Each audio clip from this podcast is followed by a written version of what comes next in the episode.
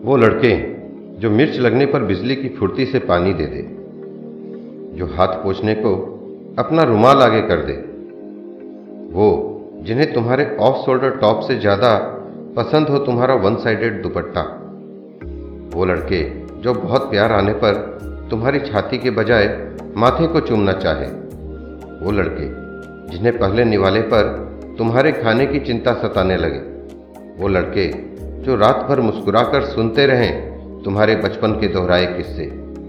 वो स्पोर्ट्स के दीवाने लड़के जो गुनगुनाने लगे तुम्हारे साथ मीर और फराज की नज़में।